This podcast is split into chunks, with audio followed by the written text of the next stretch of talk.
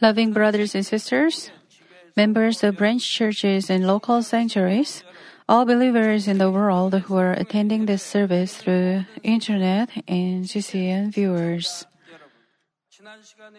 Continuing from the last session, I t- will talk to you about the spiritual meanings contained in the 12 foundation stones of New Jerusalem. How would you feel if you could get two precious stones each time you come to church? You'll be so happy and thankful and wait for the next Sunday to come quickly. However, I'm telling you the ways to get the precious stones of heaven, which are far more valuable than precious stones on this earth. In the last session, I talked to you up to the fourth foundation stone, emerald. If we cultivate the spiritual heart represented by each jewel in our hearts, then we will also gain that jewel in heaven. I pray in the name of the Lord that you will get all these 12 jewels and enter into New Jerusalem.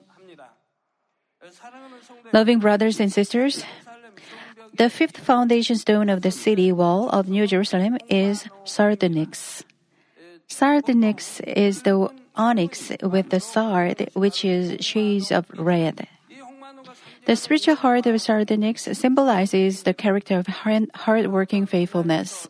If we just do what we are supposed to do, we cannot say we are faithful.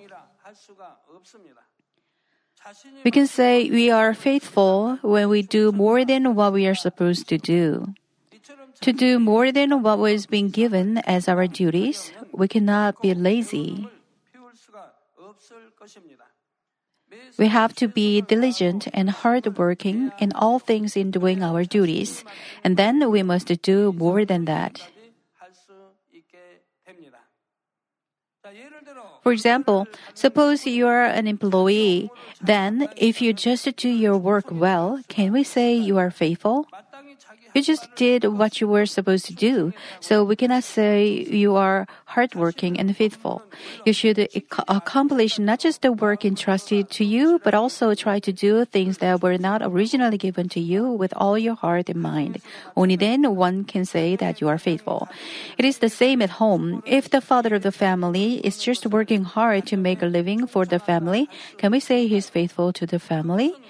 It's what it is supposed to do as the head of the family.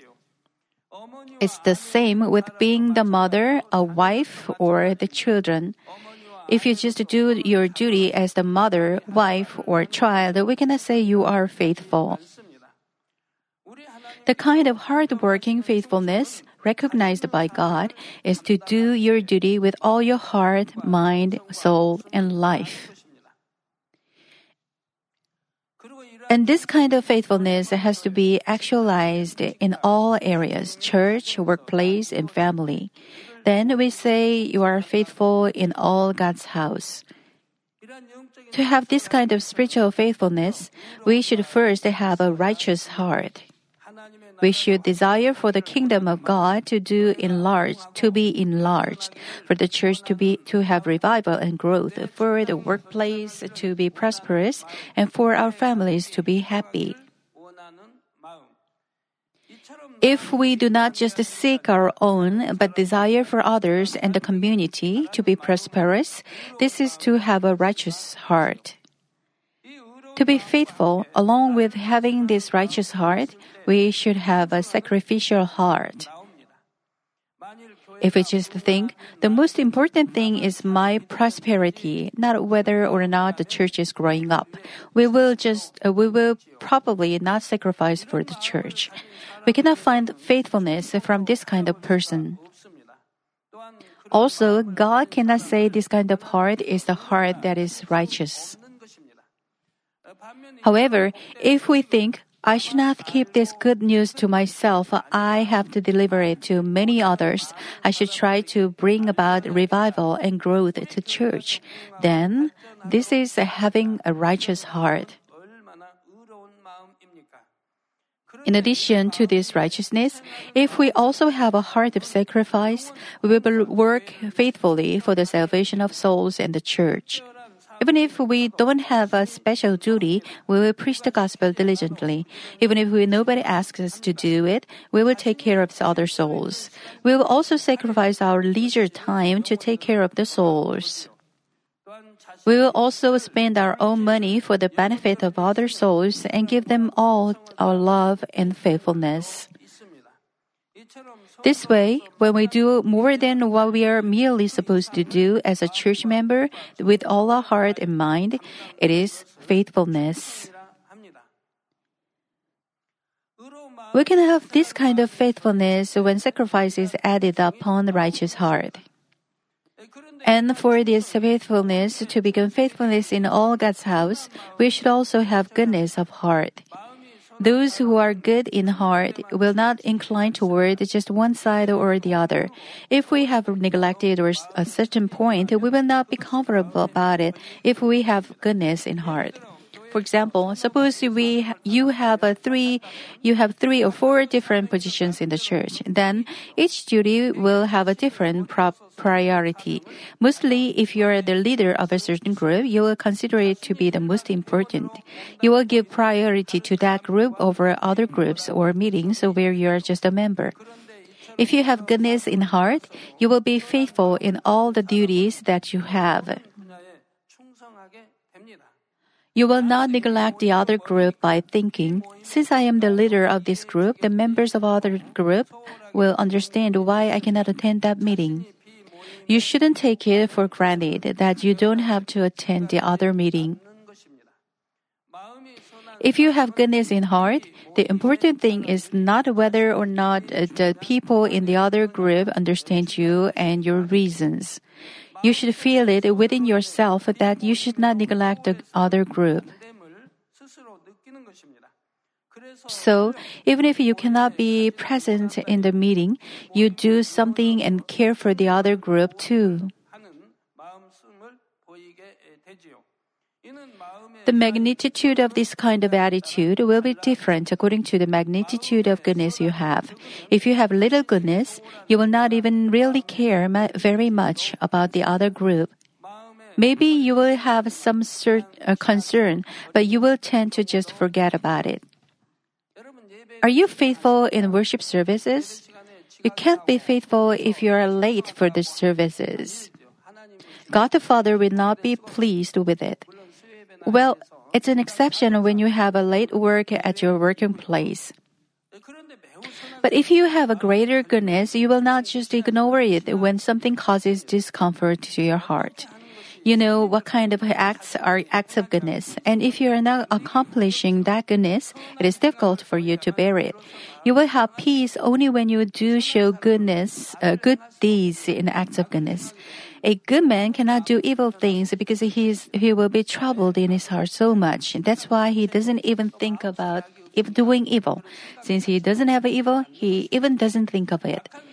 An evil man can be at peace only after he acts out his evil. In the same way, a good man can be at peace when he acts in goodness. So, those who are good in heart can naturally be faithful in all God's house. Evil people feel refreshed when they do evil things. They grudge against someone, get upset and hot tempered, and they feel good. They think it's a way of coping with their stress, speaking evil words and doing evil things. Those who are good in heart will soon have some discomfort in heart if they don't do what they are supposed to do in any given circumstances, whether in workplace or home. They don't even give excuses that the situation didn't allow it. For example, suppose there is a female member who has many titles in the church. She spends a lot of time in the church. Relatively speaking, then, she spends less time with her husband and children than she did pre- previously. If she were really good in heart and faithful in all God's house, how would he, would she act? Though the amount of time she has to spend with her family members decreases because of her works, the love for her family members as a mother and a wife should not decrease. She should not just re- neglect her husband saying, you know how busy I am with the church works, right? Please understand my situation even if you don't like it. As the amount of time has decreased, she will have to give her husband and children more love and more care for them. She will try to do her best in all aspects and in all kinds of works. Then people around her will be able to feel her feel the truthfulness truthful aroma of her heart and be satisfied. Because they feel the goodness and truthful love, they will try to understand and help her. As a result, she will have peace with everybody. This is to be faithful in all God's house with good heart. God said about Moses in Numbers 12:7, "Not so with my servant Moses; he is faithful in all my household." God recognizes Moses as a faithful man. What did he have to, have to go through to be redeemed faithful to be God, to God? Moses was able to talk to God since God recognized him as a faithful man. How many are found in the Bible who are who were able to talk to God?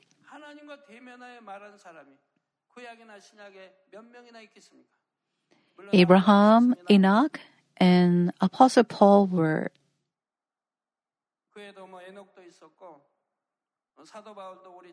Moses was faithful in all in all God's house household, he was able to talk to God and look at the back of God. The duty that Moses received from God was to guide the Israelites who were under slavery in Egypt to the land of Canaan. It was very difficult for Moses to take this duty. Because he had once killed an Egyptian and he was a fugitive. He didn't know what would happen to him if he returned to Egypt. Also, he had only been tending the flock for 40 years in the wilderness, and he didn't have the confidence to take on such a great duty. But he obeyed the command of God and fulfilled his duty so faithfully. Just continue, uh, counting the male adults, there were 600,000.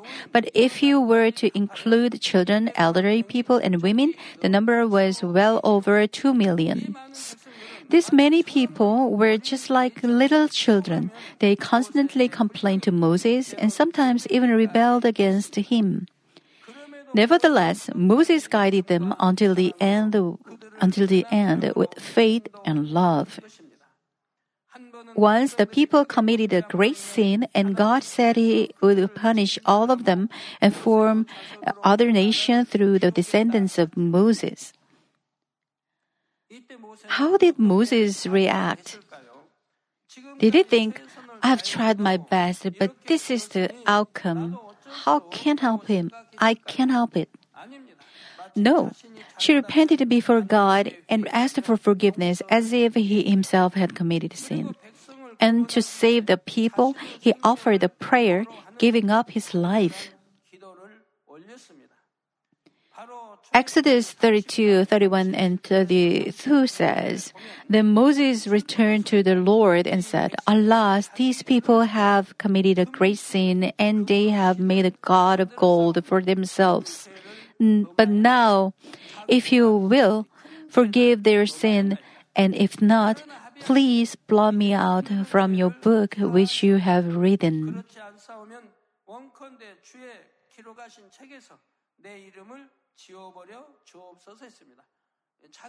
He's praying for the forgiveness of the, his people, taking his life as security. Your book refers to the book of life. Moses worked with all his heart, mind, and soul, and could even give his life to fulfill his duty. God shows this faithful heart with the color of sardonyx.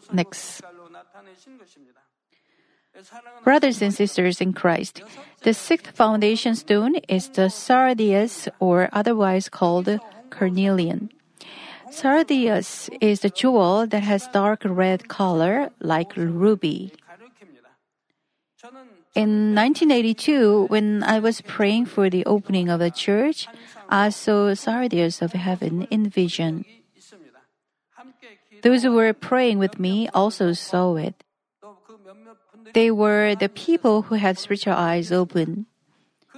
The sardius I saw at the time was a little smaller than my fist in a bowl shape. The color was very red, like blood, but very transparent. It gave out brilliant light and it was just so beautiful. And when I was receiving the explanations on the book of Revelation, I came to understand the spiritual meaning of sardius. In, it was in uh, July 27th, 1989. The Lord said sardius means endeavor and is given to those who passionately fulfill their duties with all their effort. Listening to the explanations of the Lord, I looked back on my heart since I had met God. I really wanted to give 1%, 100% of myself, all my heart, mind, soul, and even life to accomplish the kingdom and righteousness of God. I faithful for the righteousness of God and for the kingdom of God without changing. Even if I had to suffer, I did what I had to do by faith.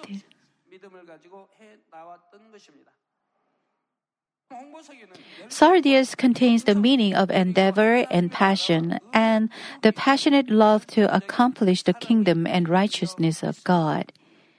In the Bible, who was it that had this kind of passionate heart like Sardius in devoting himself to the kingdom of God?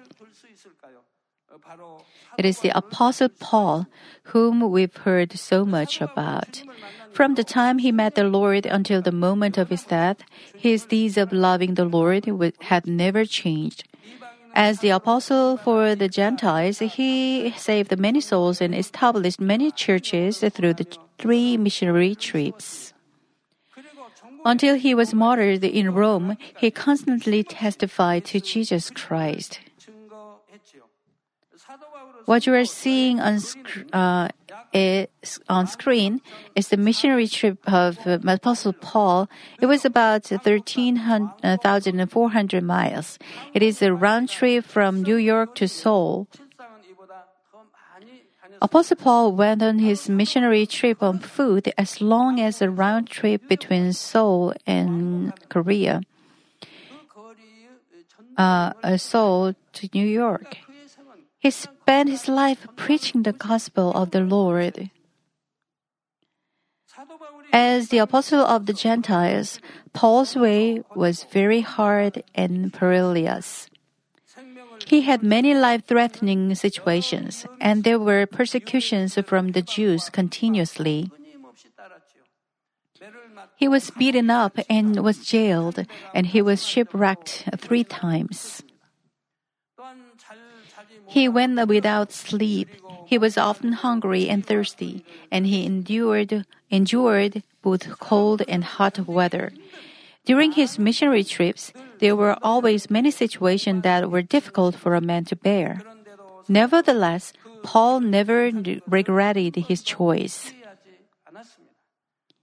He never had any momentary thoughts like, it's difficult and I want to rest if only for a little while.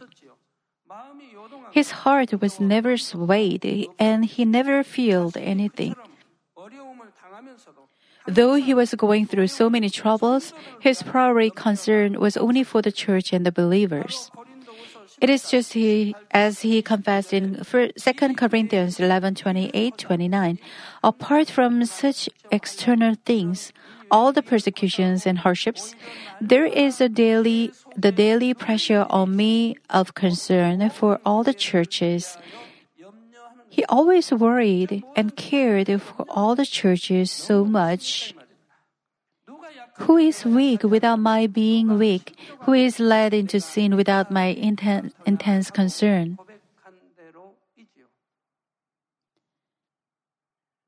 Until he finally gave up even his life, Paul showed passion and fervor as he endeavored for the salvation of soul.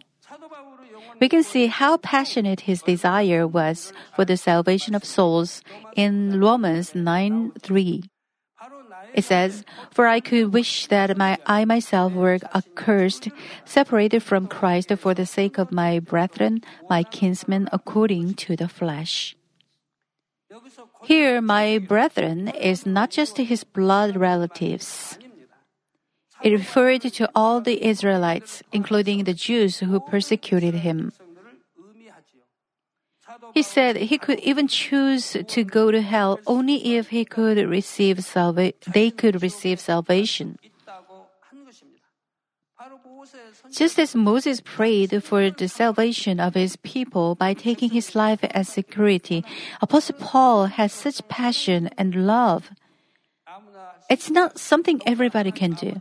You cannot lie about it. It's even before God the Father. It must be nothing but the truth.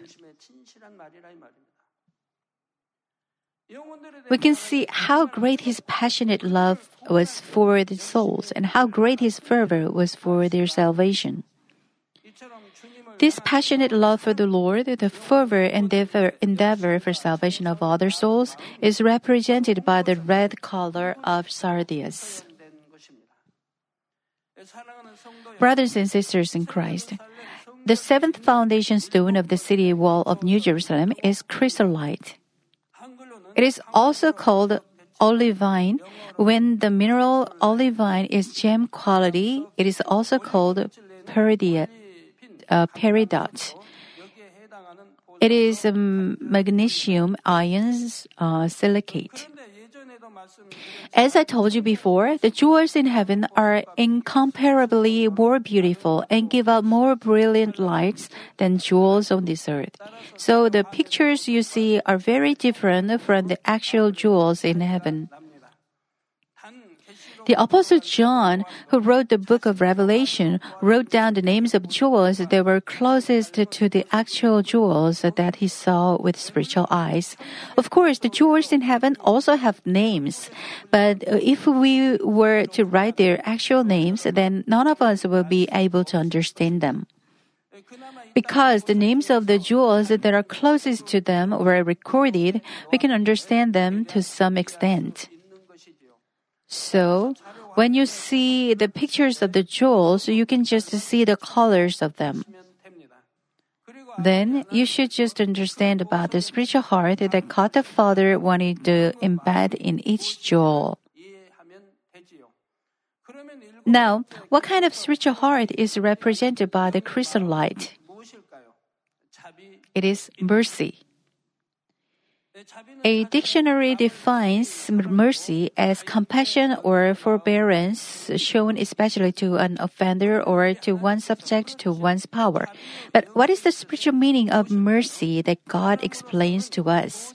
It is to understand in truth somebody who cannot be understood at all and to forgive in truth a person who cannot be forgiven at all.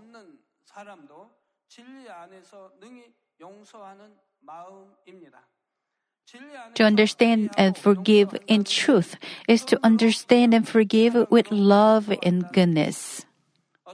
The mercy with which we can embrace others with love is the mercy that is symbolized by chrysolite. Those who have this mercy do not have any prejudice. They don't think, I don't like him because of this, I don't like her because of that. They don't dislike or hate anybody. Of course, they don't have any enmity. They, they just try to look at and think everything in a beautiful way. They just accept everybody. So, even when they face a person who has committed a grave sin, they only show compassion. They hate the sin, but not the sinner. They rather understand him and embrace him. This is mercy. Who can we think of in the Bible who showed this kind of mercy? Jesus showed the greatest mercy.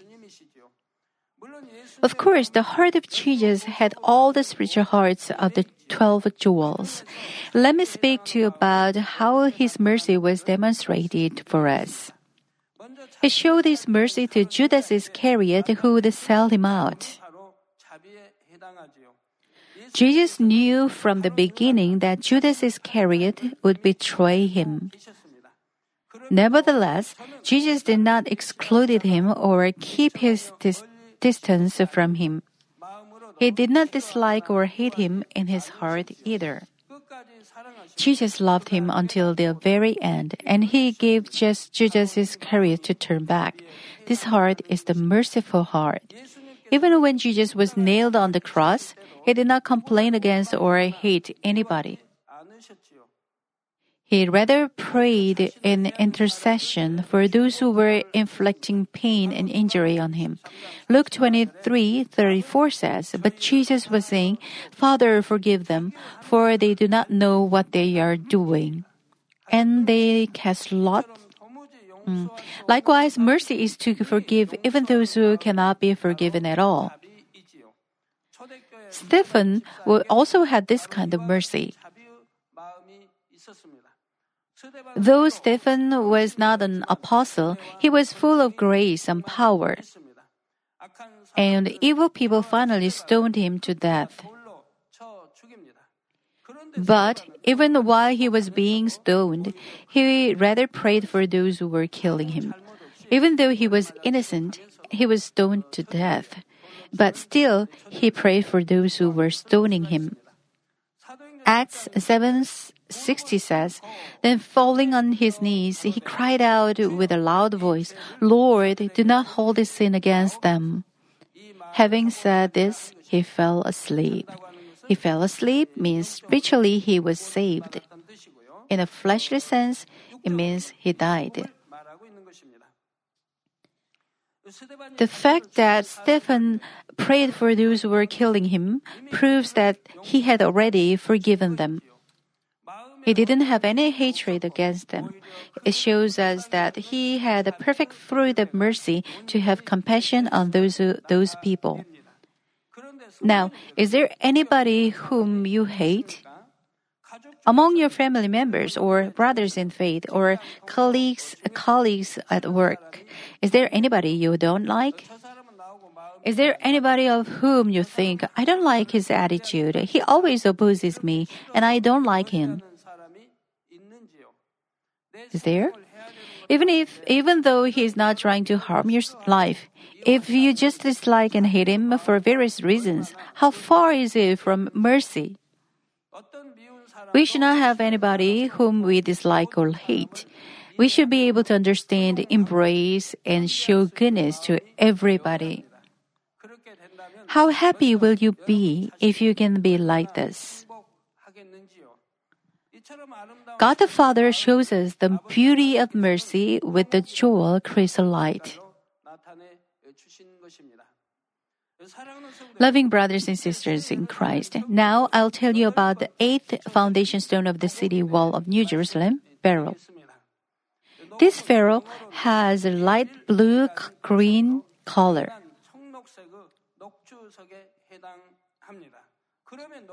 What kind of spiritual heart does beryl stand for? It symbolizes endurance and patience in all things to accomplish God's kingdom and righteousness. But the patience here is not to suppress something with much restraint. Some people clench their teeth, tightly double up their fists, or their bodies may even shake to endure. Anger, complaints, grievance, grievance, grievances, and hatred come up from their heart, but they try to suppress, suppress it and not express it outwardly. The enduring and rest, restraint is not the kind of patience that God wants of us. What He wants is for us to be filled with only goodness without any evil. It is the kind of patience in which there is nothing that requires being patient. God's patience desired from us is this kind of patience. 2 Peter 3 9 says, The Lord is not slow about his promise, as some count slowness, but is patient towards you, not wishing for any to perish, but for all to come to repentance. If we have no evil but only a fullness of goodness and love, then patience itself is not actually not necessary. We just wait in faith and hope with peaceful hearts. But God just expressed it as being patient for a long time to let us understand. The patience in Galatians as one of the fruits of the Holy Spirit and the patience of spiritual love in 1 Corinthians 13 are both the patience that God wants. However, the uh, patience, uh, the fruit of the Holy Spirit, is greater in, in greater um, means than the patience of spiritual love. The patience in spiritual love is to be patient to, love others as a personal level, but the patience as one of the fruit of the Holy Spirit has broader meaning. It is to be patient in all things to accomplish the kingdom and righteousness of God. The meaning of patience symbolized by beryl is same as the patience that is the fruit of the Holy Spirit. And this patience to accomplish the kingdom and righteousness of God can be categorized into three kinds of kinds again. First, there is patience between God and us. We have to be patient until the promise of God is fulfilled. God the Father is faithful once he has spoken something, he surely does it without reversing it. Thus, if we have received a promise from God, we have to be patient until it is fulfilled. God knows the best time to give us blessings. Also, if we have asked God something, we have to be patient until the answer comes. Mark 11:24 says, "Therefore I say to you, all things for which you pray and ask, believe that you have received them, and they will be granted you." Jesus said, "Believe that you have received what you have prayed and asked." Do you pray while believing like this? Have you prayed without changing by faith until you receive answer?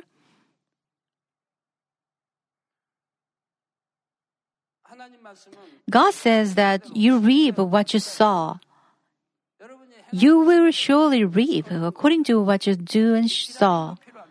Now you need to wait. Some receive answer right away from God. Some receive something pressed down, shaken together, and running over 30, 60, or 100 times more. God surely gives. Those who pray must have patience. Why don't I receive answer while others are receiving quickly? You should be thankful even when you are you've not received it yet, because God knows it's not time yet to give you the answer. God surely, God will surely give, but now, because God knows it, it won't benefit you. Why is that? God wants you to change. God wants your soul prosper. He wants to give you when your souls prosper. Then nothing will go wrong when you receive answer. There will be no greed. God waits your soul to prosper. As much as your soul prospers, God gives. Or after your soul prospers, then God gives. Most of the time, when your soul prospers, God gives, gives to that extent. But some believers say something like this I pray all night and even fast, and still there is no answer. They're actually complaining. This is just like a farmer who sows the seed and soon digs up the ground because there is no fruit immediately. If we have sown the seed, we have to be patient until it sprouts, grows up, blossoms with the flower, and then bears the fruit. Then does that mean does that mean we just have to wait? If the farmer sows seeds and leaves for vacation and comes back to say, "Well, are they all growing up well?" Do you think it's right? He will he will have nothing to reap. A farmer pulls out the weeds and protects the crops from harmful insects. He does a lot of work with much sweat in, to um, gain good fruit. Likewise, to receive the answer to what we have prayed, we have things that we have to done, uh, that have have to be done. We have to fulfill the proper measure according to the seven spirits, namely faith, joy, prayer, thanks, hardworking, faithful, keeping the commandments, and love. God answers us immediately only if we fulfill the required amounts according to the measures for our faith. Once you fulfill, getting an answer is easier than farming. You should toil and work so hard with uh, while farming. You cannot go to hospital because you should work. You should work even while you are sick. Let us understand that the time of patience with God is the time to receive a more perfect answer, and let us rejoice and give thanks even more. Secondly, there is, a, there is patience between men. The patience of spiritual love belongs to patience of this kind. First Thessalonians 5:14 letter part says, "Encourage the faint-hearted, help the weak, be patient with everyone." To love any person in all kinds of human relationships, we need patience. We need patience to believe in any kind of person, endure with him, and hope that he will prosper us.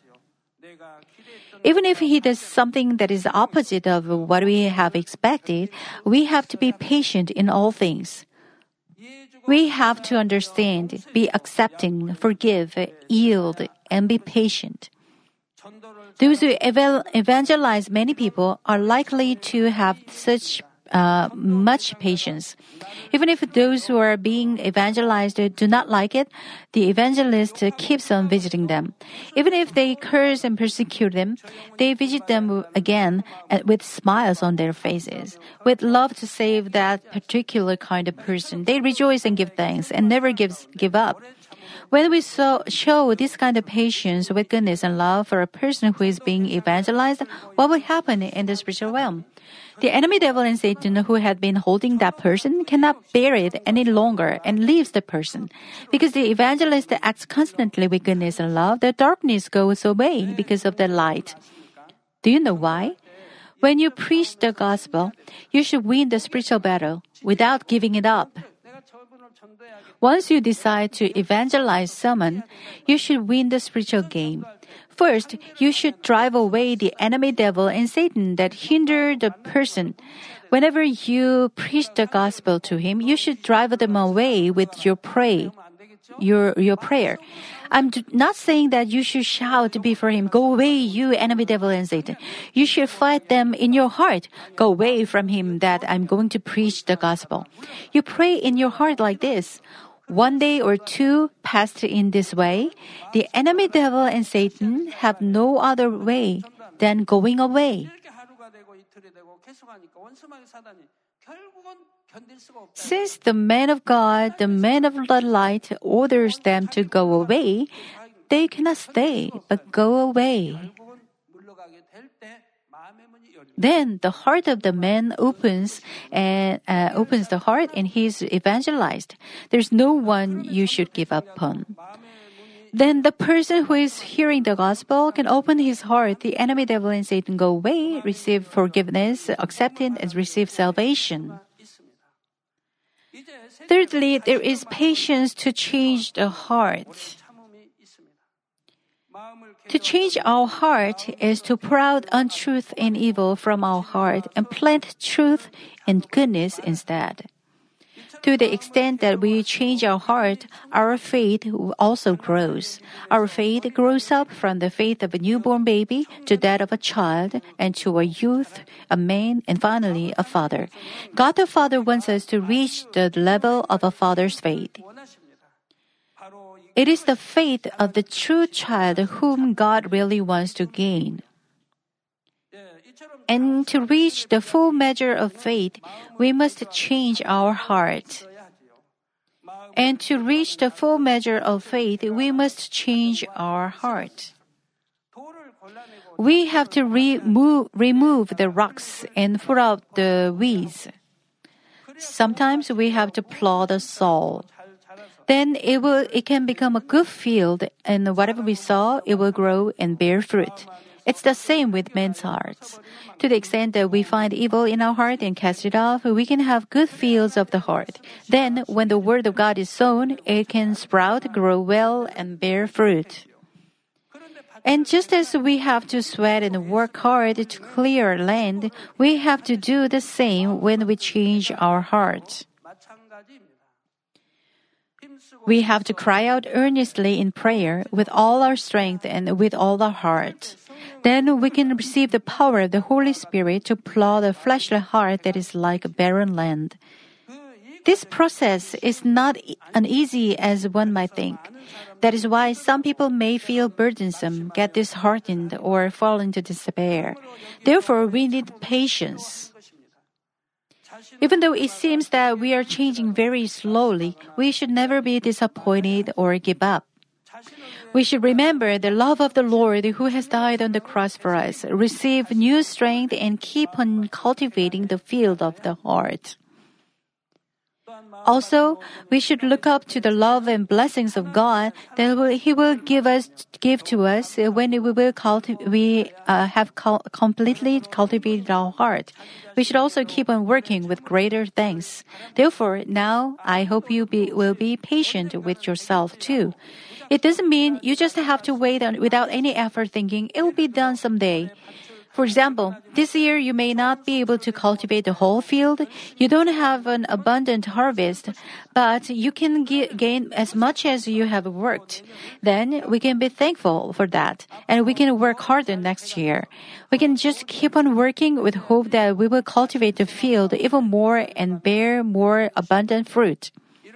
We can have the patience to change our heart, not with bur- with burdensome feelings, but with joy and thanks. I pray in the name of the Lord that you will all have this kind of patience and change into a true child of God who is filled with good soil.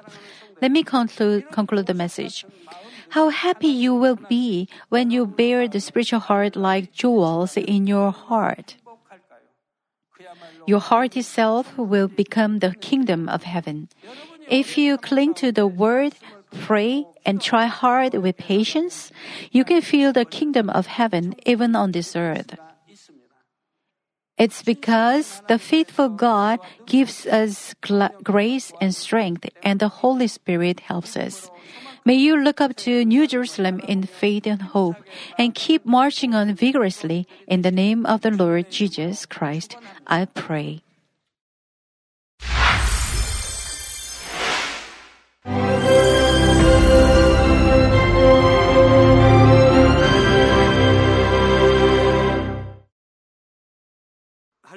Hallelujah. Almighty Father God of love. Please lay your hands on all brothers and sisters receiving this prayer here in attendance. Lay your hands on all the members of the branch churches and local sanctuaries, and all the GCN TV viewers, and those who are watching via satellites, cables, and internet all over the world. Plant faith in their hearts and drive out their negative thoughts and doubts. Let all the trials and afflictions leave them by the fire of the Holy Spirit, from head to toe, scorch their sick and affected parts, including all cells, tissues, and nerves, all internal organs and intestines. Let the light of creation come upon them. In the name of the Lord Jesus Christ, I command the enemy devil and Satan, all diseases, germs and viruses, and infirmities go away. Let the light shine on them. Scorch their incurable and long-term diseases by the fire of the Holy Spirit burn all kinds of endemic and contagious diseases like malaria. All epidemic diseases such as colds and fever go away from them. Protect them, Father, from any kind of germs and viruses and bacteria. Heal them of all kinds of cancers stomach cancer, lung cancer, liver cancer, breast cancer, womb cancer, intestinal cancer, and all other diseases like AIDS, leukemia, cerebral apoplexy, high blood pressure, low blood pressure, heart disease, lung disease, diabetes, women's disease, thyroid diseases, and all inflammations. Let them be made whole from the polio, stroke, arthritis, herniated discs, and many others. Let all kinds of pains disappear from them, like back pain, headache, and neuralgia. Set them free from epilepsy, autism, depression, neurosis, and all other mental diseases. Loosen them from all kinds of paralysis and let them get up, walk, and jump. Let them regain good eyesight and restore good hearing. Let the blind open their eyes. Let the deaf come to hear and let the mute begin to speak. Heal accidents after effects. Restore their ruptured and broken bones. Restore them from burns and let the heat and burning sensation go away from them. Father, let there be no scars left. Be cleansed from all kinds of drug addictions and poisoning. Father, regenerate dead nerves, tissues, and cells and bring the dead back to life. Bless them to conceive a baby. Father, please give them blessing to conceive a baby. In the name of Jesus Christ, I command the enemy devil and Satan, the ruler of the air, the evil forces and their servants, go away from them. Go away, evil spirits, unclean spirits, deceiving spirits, spirits of falsehood, separating spirits, and all forces of darkness. Loosen all bonds of wickedness and darkness, and go away from them. Let the light shine on them. Father God, give them strength to cry out in prayer, and empower them with the power to cast off sins and become sanctified. Let them be in good health as their soul becomes prosperous, and let their family be evangelized. Protect them from all kinds of accidents and disasters, and bless them to lead a successful and prosperous life in everything. Please protect your children, their homes and business, and their work with the fiery hedge of the Holy Spirit, with heavenly hosts and angels, and with your blazing eyes. Give students wisdom and understanding, and fill their hearts with more passion and desire for study. Keep their hearts and minds from worldly things and plant into their hearts more fervent love for God. Bless your children and let them give glory to you in everything they do, whether they eat or drink or whatever they may do. Let them confess and testify to the living God. I have met and experienced God and received His answers and blessings. Father God, thank you. Let all glory be to you alone. In the name of our Lord Jesus Christ, I pray. Amen.